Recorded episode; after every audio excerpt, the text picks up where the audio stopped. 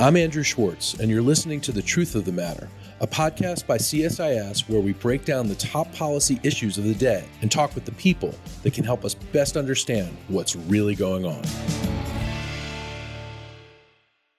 Welcome to a special crossover episode between The Truth of the Matter and the CSIS Coronavirus Crisis Update podcast, which I co host with my colleague, Dr. Steve Morrison. On Monday of this week, Steve and I spoke with Cary Funk, who's Director of Science and Society Research at the Pew Research Center, where she leads the center's efforts to understand the implications of science for society. We discussed the polarization and public opinion surrounding COVID and much more. Here's our conversation. Take a listen. Andrew and I are thrilled today to be joined by Cary Funk. Cary leads the strategic planning and execution of research on science and society at the Pew Research Center. Welcome, Cary. Thank you so much. I'm glad to be here. Cary, it's great to have you here because you're literally the hottest pollster around because everybody wants to know what you think about health and climate change. So, like, you're the go to on this stuff. Oh, fantastic. We certainly like paying attention to where the public is on the kind of the, the key issues and trends shaping America today. Before we get started, I want to thank you. Cary participated over the last year, more than a year, a year and a half, in the CSIS task force on vaccine confidence and misinformation. You've been very generous to us. I just want to thank you for that. That task force is focused on the domestic environment here in the United States. It's a it's a departure for us here at CSIS. We're mostly outward looking at international affairs, international security, and these phenomena. But that's been a really rich effort, and thanks to your input, Cary, and at many different points, you've been very generous with us. So thanks for coming with us to be here today. Let's start with with your personal story. Tell us how you got to where you are today at Pew, looking at this intersection, science, society, across a bunch of different areas public health, climate, GM food. Tell us a bit. How did you wind up there, and what is it that you do? It's a harder question to answer than you'd think. But yes, I'm interested in what people think about all kinds of social and political issues. And I kind of wound my way around to specializing in what they think about science and science related issues. I think what I like about it is science is so broad, it has so many implications for society that it allows me to have that breadth. But now you're you're in a position where like everybody has their own version of science and you're trying to set the record as straight as possible to say here's what the facts are. Does it make your job even harder given the polarization we're facing over science? It's a kind of a yes and no answer in that my job is to understand where people are as they think about science and as you're pointing out, you know, one of the things that has changed is that we are seeing more of a political lens come into science. Up to now, it hasn't dominated all of science issues. So we certainly we're going to talk more about the ways in which politics comes into play as people think about COVID-19. Obviously, we've seen decades of a strong political lens on how people think about climate issues, energy issues, but other kinds of issues, developments in biotech, for example, gene editing, CRISPR technology, those things don't really evoke a strong political lens. They might evoke a religious lens or a value based lens. And there's lots of issues in food science that really people feel strongly about, but they don't connect with either politics or religion. Cary, you've argued that public trust among Americans has remained pretty durable and strong across time. I mean, trust in science. And the, as you point out, it varies by specific sector or topic, but you you refer to it as a soft positive. In other words, we need to look by sector and topic and moment in time. There's some variation, but that most Americans, their trust and confidence has remained pretty durable. What I'd like to explore with you is how the pandemic and the politics surrounding it, and that, those politics have become pretty divisive and pretty toxic, how that's changed, in your view, the relationship between science and society. Let me explain just for a minute what I mean. I mean, this is a remarkably complicated, high paced, and very contested opinion terrain. It's an unprecedented era. We've seen these stunning scientific advances in the rapid development of the vaccines, and science and technology keep getting heralded as look, these have come forward in this moment in time to provide us with the tools to manage this threat rapidly. And they're remarkable tools. We've also seen almost every dimension of the response to COVID 19 deeply politicized along very partisan lines. And we've seen sustained assaults upon local, state, and national public health officials, individuals like Tony Fauci, institutions. We're seeing a collapse of our public health workforce across America under that siege. We've seen the spread in social media elsewhere disinformation, misinformation, much of it stoked and encouraged by former President Trump, other elected officials, cable news, social media. There's a whole machinery out there that's pushing this in a way that's quite remarkable. And then we've seen in the last year President Biden trying to roll some of this process back, right? With a concerted effort to counter anti science sentiment, restore some confidence in our science institutions, and try and bring the temperature down. It may be less rhetorical, trying to speak in, in terms that will connect across the population and not be seen as just a, appealing to one partisan base of support and the like. So that's a very long winded way of getting to the question to you, which is you're looking at all of these things, you're tracking them very closely, you're trying to unpack them. How do you make sense of where we now stand? Like what's the what's the big picture as when we think about how society and and its views of science at this two year mark into a pandemic that ain't over. yeah, there's a lot packed into that. So let's let's I want to start actually with information and just the the rapid flow of information and also paying attention to the fact that science, the research and development process, what public health officials do, all of that was in a public spotlight to a degree that is not typical, certainly not th- something we've seen in the past decade. So the public had a front seat view of science, and many in the scientific community thought that would be all good. I think it's probably more complicated than that. You also have to recognize that it's been a very difficult thing to make sense of, partly because, you know, we rapidly learned about a new disease and we had kind of shifting guidance on what to do about it, how to control it. So we asked the public what they think about the public health guidelines changing over time, for example, just to kind of pull out a concrete way to think about it.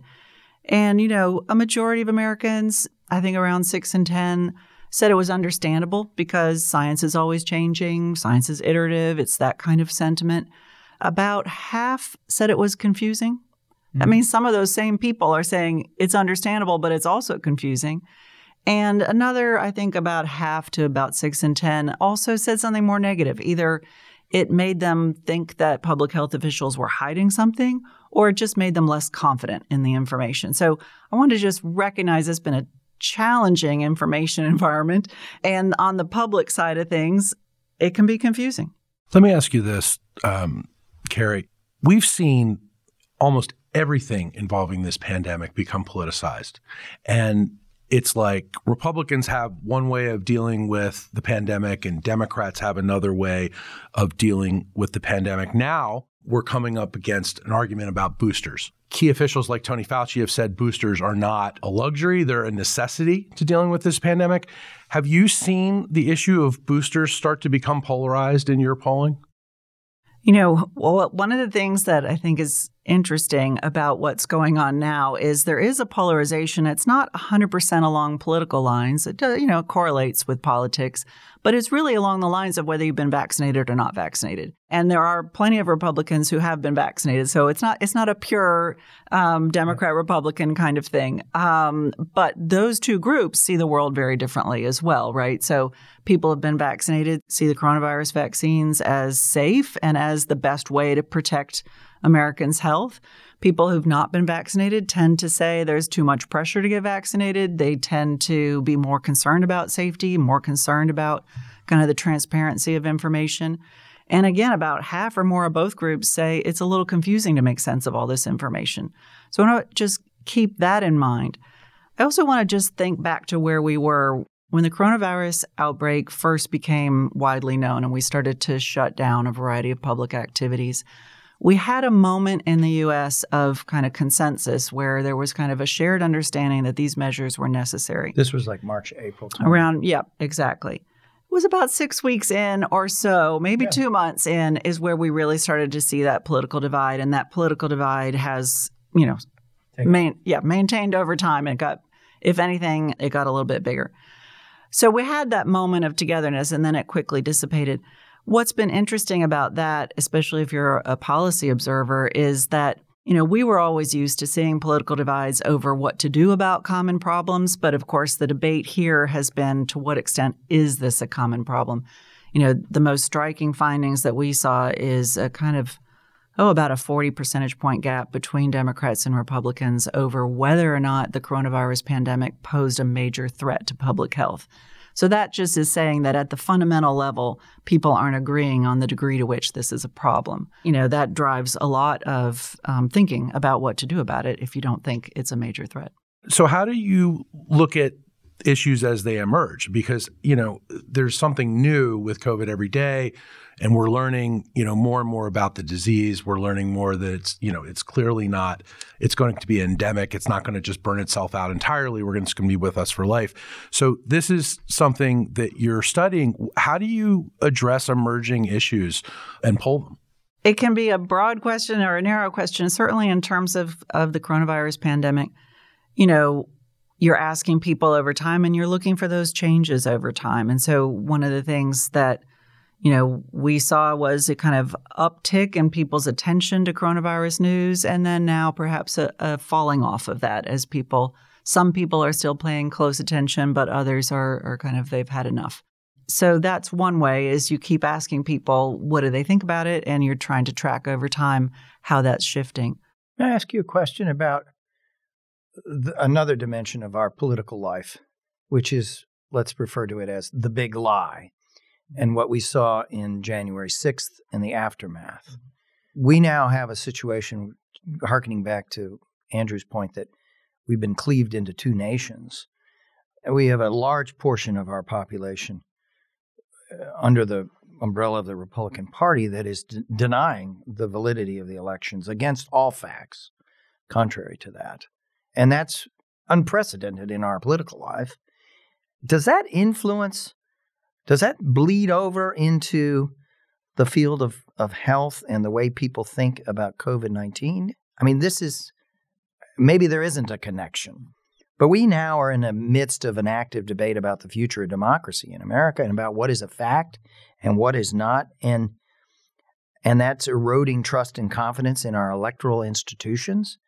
Does that have a spillover impact in eroding trust and confidence in public health institutions? It's all complicated, but it I would start us off by just a little window into the past, I don't know, 20, 30 years. We saw that, you know, we do see a political divide among Americans, what they call a polarization, where the typical Democrat is further apart from the typical Republican on a host of issues, and we saw that grow over time.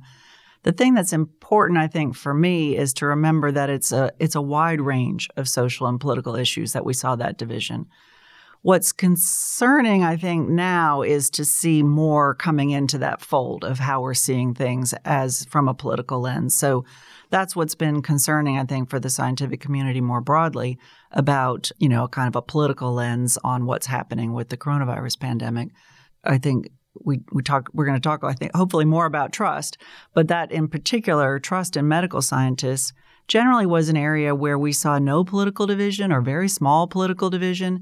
And since the outbreak, we now see a growing political difference in terms of how much Democrats and Republicans trust medical science. I think that's where the concern comes in is is is everything is going to be under this umbrella of politics. Is there a difference in how they're trusting medical science, like at the federal level versus the local level? I mean, most Americans do trust their own personal physicians. Are you seeing anything on that? So I think we have, I would say most of the data we have is around scientists and medical scientists generally. So I don't know that we know about the local level, although certainly we've seen other public polls talk about trusted sources still includes your healthcare provider, your personal physician, and that kind of thing.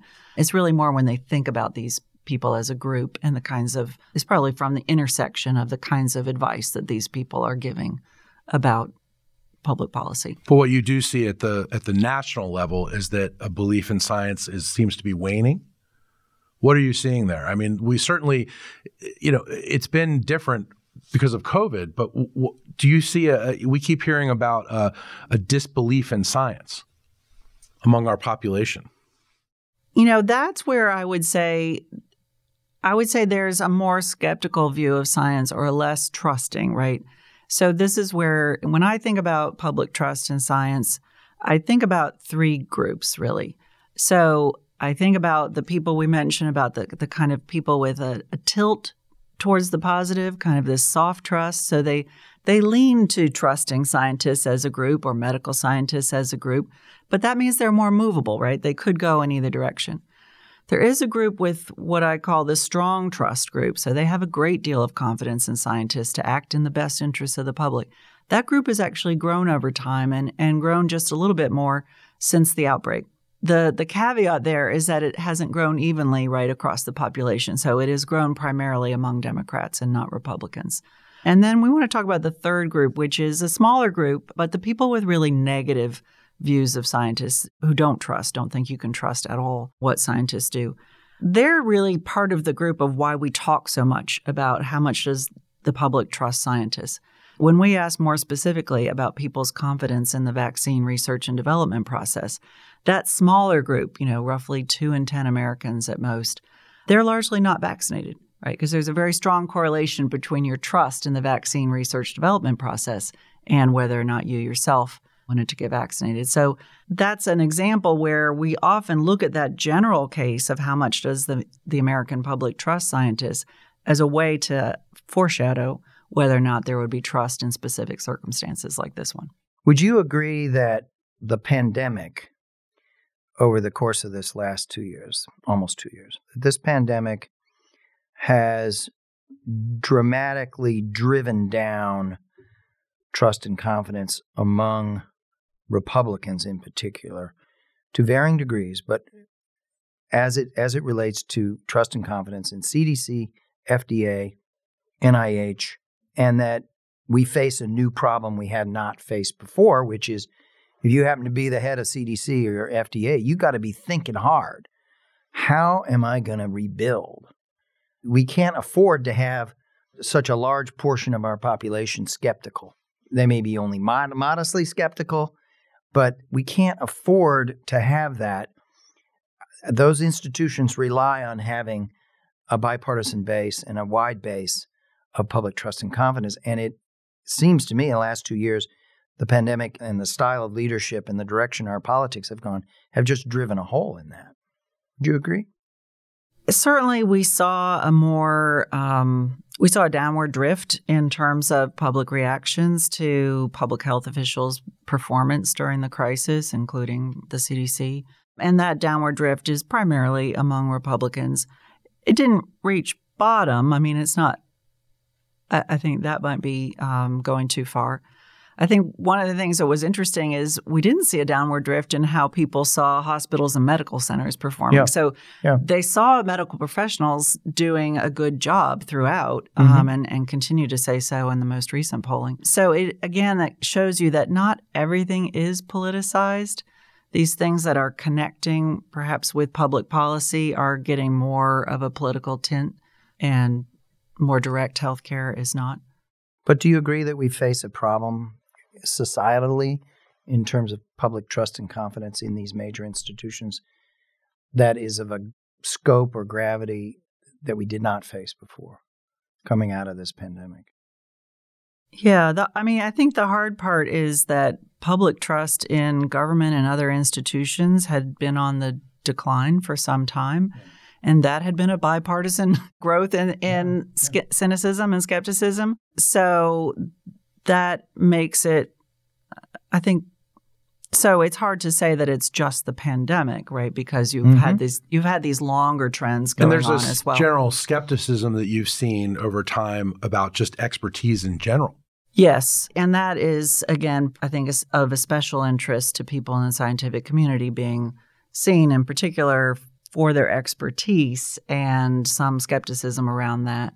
You know, one of the things when we look at international public opinion that's striking is to see how that connects. We often talk about the political divide in the US, and there's some, and they're often very wide. But we also see political divisions in other countries, particularly in Western Europe, um, certainly in the UK, in Canada, in other places, Germany, Spain, Italy, I believe. You know, not everywhere.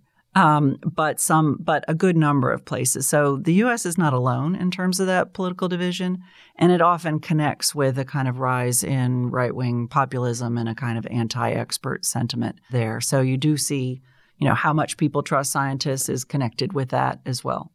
So let me ask you this, Cary: How do you decide? What issues to poll when it comes to COVID and the pandemic? They're coming at you, you know, 10 a day, I'm sure, things to poll, but how do you decide what to poll for?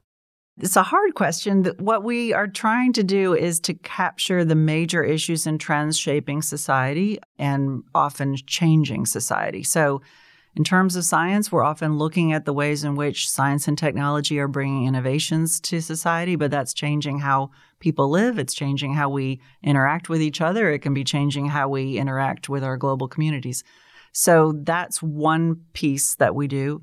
And I think sometimes when it's not a direct change, it's usually because some issue is intersecting with broader social issues or ethical issues, policy issues, and that's that's where we focus.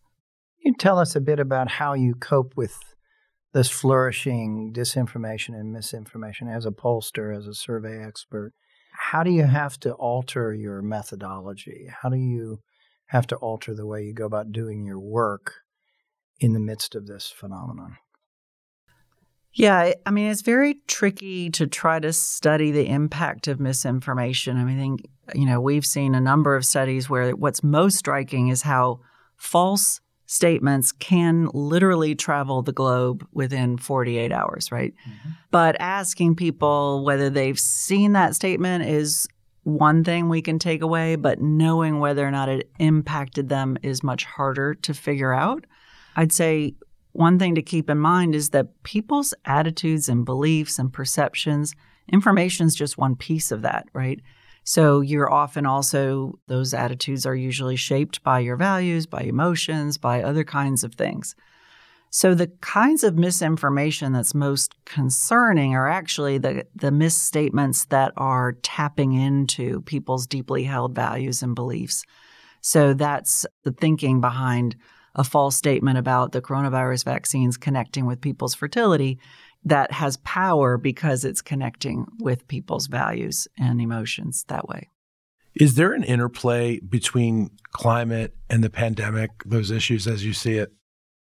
I think, you know, as an observer, I think one of the most striking elements is just how it plays out on a global scale and it shows us how that matters. Certainly, one of the most striking elements of the pandemic was to see how different governments responded to the outbreak and how that mattered in terms of showing also different publics reacting. So, I think there was no better kind of case study for understanding what a global pandemic is and and how what policy does matters for how people experience it. I think in terms of climate change, you're seeing the same thing as people are starting to realize that we're interconnected in a way that that we didn't before. You know, 20 years ago, climate change was so abstract and so distant, and now we can't say that anymore. It's we're increasingly seeing climate related weather events that are hurting communities in our backyards. We see it around the globe as well. So that's that's part of what you're seeing is that we're starting to hear more and more about the health impacts of climate change. I think we're going to continue to hear that. And it's a way in which people are going to see climate change in a more direct, personal way. Well, we've all been really unsettled by this pandemic.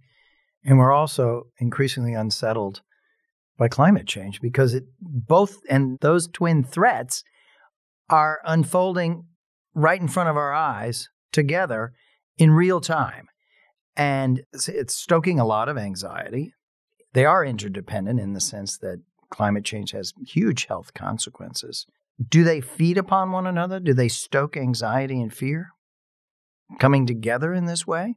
Well, they've been operating on different time frames, right? Certainly when the pandemic hit, you know, there was that sense of urgency and climate change has been playing out over decades, so it's a very different kind of time frame that way. I think there was a lot of concern early on whether the focus on coronavirus would take away from the focus on climate change. And I think many of those fears didn't really play out, either from a public perspective or a policy perspective. You're seeing um, there was ongoing attention to both. Are we at a turning point though on the pandemic? We, are looking at a, you know, somewhat of a, a softening of polarization as, and and some optimism as more U.S. adults get vaccinated, but there's still 60 million American adults who are eligible to be vaccinated who aren't. And what we're hearing from public officials is, you know, they're going to have a hard time this winter versus those of us who have the vaccines and have been boosted shouldn't have such a hard time. And we'll be able to get together with our families for Thanksgiving safely and for the holidays, so forth. Are you seeing, you know, as more people get vaccinated, any kind of softening on the polarization issues around the vaccines? You know, I think people are going to be voting with their feet about where they stand in terms of the risk to themselves and their families and society more generally. And so you are seeing people change their behaviors, right? And so that is, I think it's happening now as we speak, and we're going to continue to see that. It may go up and down as people, you know, as we do go through a flu season and so on, or people have new out, or there's new variants and such you know, things change. And that's what people will continue to react to those changes on the ground.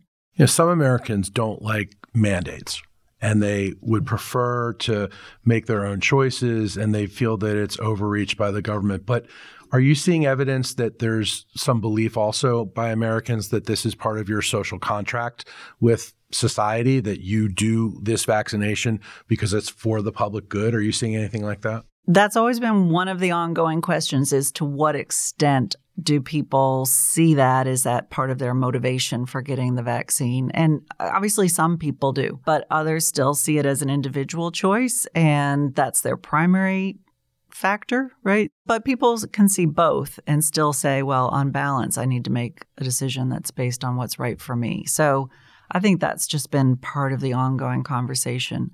And that will, I think people continue to navigate that as they go through. Andrew's point, I believe, is directed at the reality that a very high percentage of American adults are now vaccinated, which includes a lot of people of all sorts of different political persuasions who've bought in and are now buying in and getting boosters. Our kids are getting vaccinated. I think that's going to happen fairly well. I mean, and to be sure, some of those adults have been mandated because of their jobs Mandates are starting to work. They're generating lots of resistance, but they're really helping bump the numbers up. We've got boosters coming in. We've got children getting vaccinated. We've antivirals on the horizon. Very, you know, the Pfizer numbers are extremely encouraging. Antivirals. So there's a there's a reason to be optimistic. I mean, we're still at extraordinarily high infection rates. We're still seeing high mortality. But as we look ahead, uh, th- there's a scenario looking out into late winter, early spring, it's a fairly optimistic scenario. And does that mean that we are seeing some softening towards people feeling more without with less partisanship or politicization, beginning to think, my gosh, maybe we're going to turn the corner here and let's bring the temperature down a little bit. Those are good questions. I think we need to kind of wait and see a little bit about that. I mean, part of what is happening is that those who are most fearful of getting the coronavirus are feeling more protected. So they're coming together, whether both groups are moving toward each other or one group is kind of moving towards the other yeah. is is what's hard to disentangle there. Let's talk about the international dimension. I mean, your work earlier suggested that the international dimension of the COVID response really hasn't been that big a focus or concern for most Americans. And that's that's not surprising, right? I mean, we have a crisis right in front of us and people mm-hmm. are focused on that. My question is has that begun to change in 2021, you know, as we've seen in the press a much more consistent discussion around the glaring gaps low and middle income countries in access to vaccines, PPE, oxygen testing, the threat that the, there'll be uncontrolled transmission in low and middle income countries that'll generate more variants that'll come back and and undermine all the progress we've made here, but also lead to huge levels of suffering and dislocation in those societies.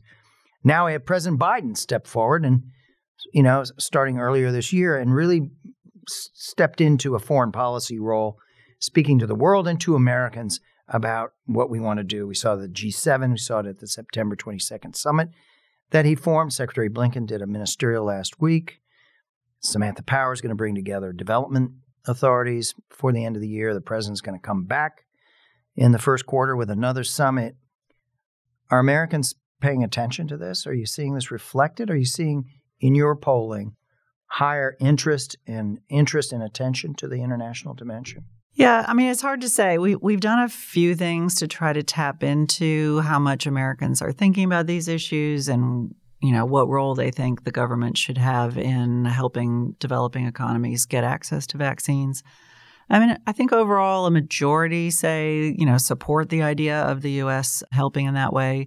But as you say, it's it's not the it's not the issue that is driving their everyday life. So it's it tends to be a lower of but lower we also salience. seeing a negative, a pronounced negative reaction to the president leading. There was always a fear that I think within this White House, early on in particular, that if there was an over engagement internationally, it would draw criticism by saying, wait a second, you know, you can't take your eye off the ball here at home. So the argument had to be made to Americans, look, we gotta we gotta pay attention at home and abroad. It's in our national interest. I haven't seen a strong negative reaction against President Biden's leadership in this way. We actually we did try to ask uh, kind of about that issue about whether or not people saw a connection in their collective interests. But uh, you know, it's it's perhaps not as common among Americans generally. But there there was some resistance to the idea that you would give first to other countries that you need to take care of a problem that's here front and center. So as as that is evolving, right, that gives more flexibility to turn attention to how we can help other people. as we sit on higher and higher surpluses. Mhm. And we're able to commission and persuade Pfizer to produce a billion doses at seven and a half bucks versus much higher prices. Cary, do we have any evidence of the impact of this massive loss, which has touched such a significant share of American families, on American opinion? Like, do we have any real sense of that?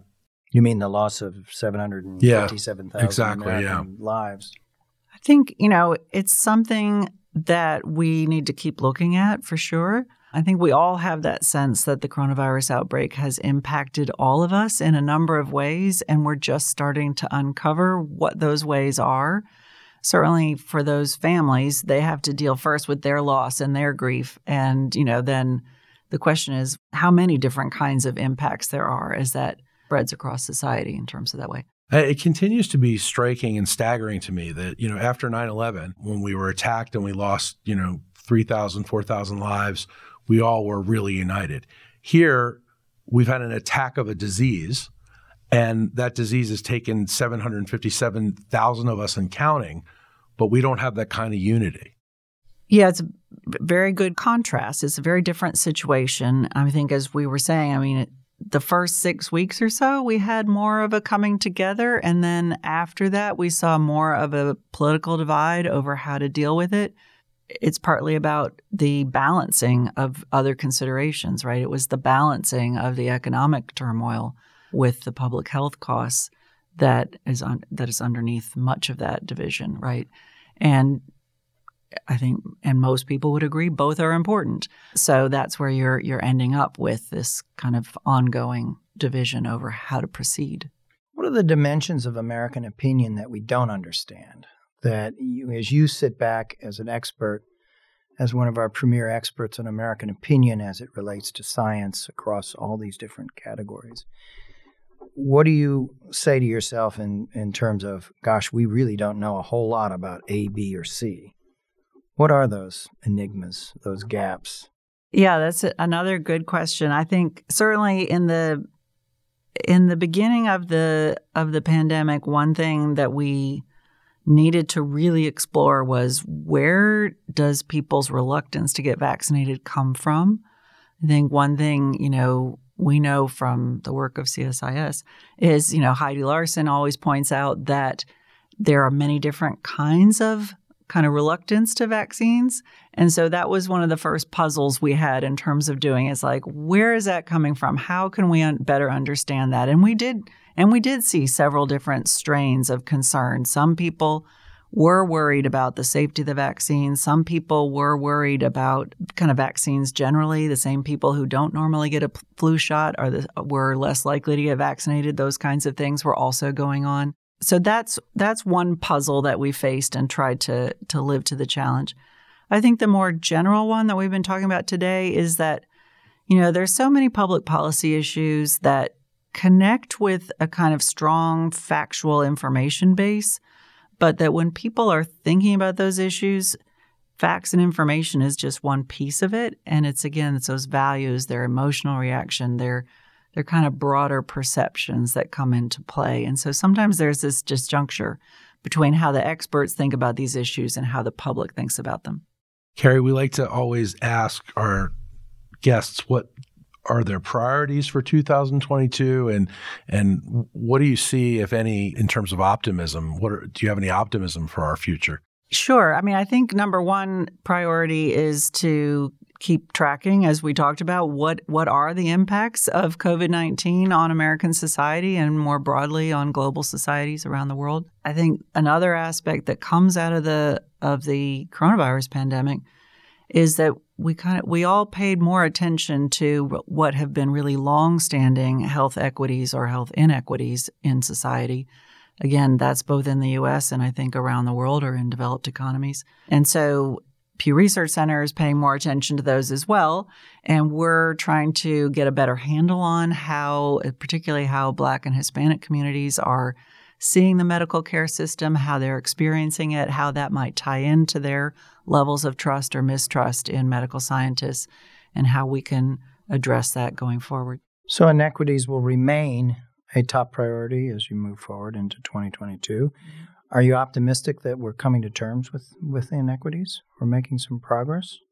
I think there's an opportunity to be heard in a way that maybe wasn't there before. So that's where our research can come in handy is to try to bring those voices to light.